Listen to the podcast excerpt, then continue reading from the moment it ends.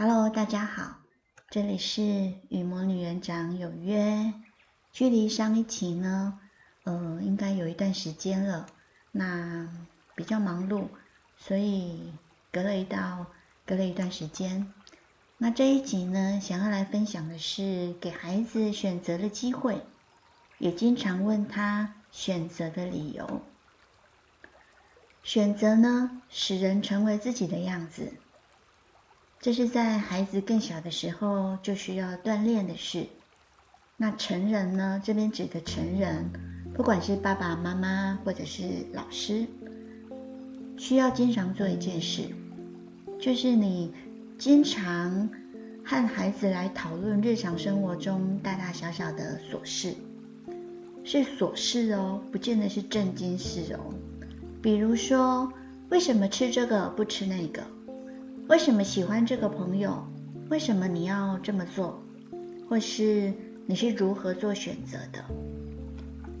说到这里，好像喜欢问为什么的，其实是大人，而选择的背后是有原因的，从中帮助孩子们澄清，协助他们了解自己，到底是喜欢什么，想要什么。觉得什么是最重要的？在不同的事件中去学会自我定位。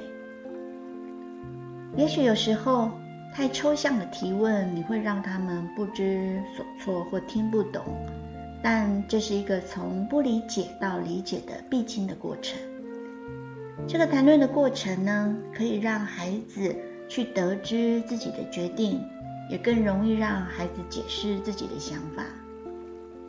在说明跟表达中，或是理解和继续的提问中，孩子的思考会扩充，思维面向会改变，于是思考的深度也就开始不一样了。亲子专家杨丽蓉也建议，常常和孩子聊：你学什么东西比较快？你觉得什么时候自己表现会比较好、比较出色呢？还有，或是你觉得自己不错的能力是什么？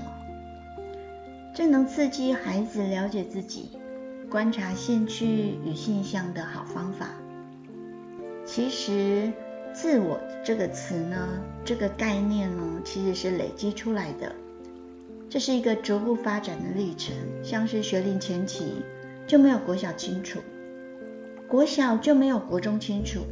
那高中呢，他就能进到自我更认识的成熟期，而这个阶段其实无法直接跳过之前的阶段。在那之前呢，如果对自我的认识还不够清楚，那么就会说不知道、没有、还好，这是个常见的回应。这时呢，大人应该要放下控制，会因为回应不符合期待。而产生的情绪，去回到关心的立场。那大人在过程中呢，一定要忍住只想讲不想听的习惯，放下那种谈话一定要有教育意义，或者一定要现在解决问题的执着。有时候，孩子会经历过一个阶段，就是希望跟大人像朋友一样。没有营养的聊天，不知道你们有没有这样的经验？就是讲话没有目的，没有营养。可是这样的过程其实蛮重要的。你跟孩子之间呢，当信任与认同的关系建立了，变成同一国的朋友了，彼此都听得懂对方的话，也就是说，在同一个频率的位置上的时候，那样的关关系就会不一样。而孩子遇到问题才会主动的靠近你，然后请你帮忙。我们就有机会在孩子他真正需要帮助的时候，而我们有机会协助到他们。在发展心理学强调，青少年的自我认识是从社会互动中产生的。嗯，像是别人怎么看我，怎么评价我的能力。我的兴趣跟外表，还有我怎么跟别人相处。其实研究显示，青少年时期呢，一个人的友谊品质是形成自尊跟自我评价最强的决定因素之一。所以团体生活很重要，它是培养人际相处、情绪发展很重要的练习机会，让他们有机会在团体中活动，去累积经验，不该成为次要的课程点缀，而是帮助他们成长的关键作为才是。那这些都要从小建构的、建构来的概念，所以其实最主要的核心还是父母，是爸爸妈妈。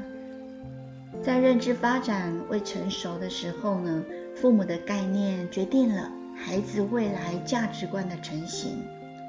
你想什么，孩子就跟着你的脚步发展；你不在意什么，孩子就不会在你不在意的地方发展出任何东西。会悄悄的萌芽，直到有一刻，他有了聚焦发展的机会，那么那隐形的东西就会跑出来告诉你，你所有过去的累积都不会不见。但如果父母的那些不在意，是因为你的忽略而忘了，时间点过去了，或任何其他原因。那么未来想要符合你后来的期待的时候，你可能有了失望、难受，或想要在要求的时候呢，都会变成厚重的难度，然后又难又沉重。所以孩子的学龄前期，就是大概就是幼儿园的念书的这段时间，什么最重要？我认为是探索。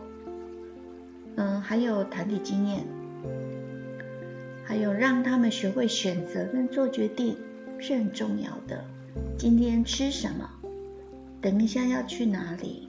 那为什么我们要做这样的事情？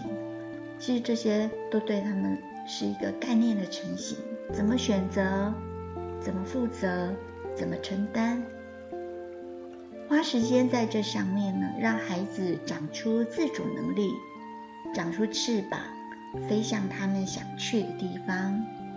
有一天，看见他们学会为自己负责的时候，你就会知道那就对了。而这些对了，都是从父母的开始改变观点的那一刻开始。这一集呢，有关于选择。其实长大了，有时候我们在附和、牵强。或勉强自己的时候，其实我们都忘了，我们其实有选择的能力，选择拒绝，选择我不要，选择我比想比较想要的。希望这一集呢，对你有一些些的帮助，能够进一步的思考，学会跟孩子，嗯、呃，那种没有意义的聊天，没有营养的聊天，这些都好重要。与魔女园长有约。在这样的资料里面呢，希望能够有更多的时间可以录制我想分享给你们的。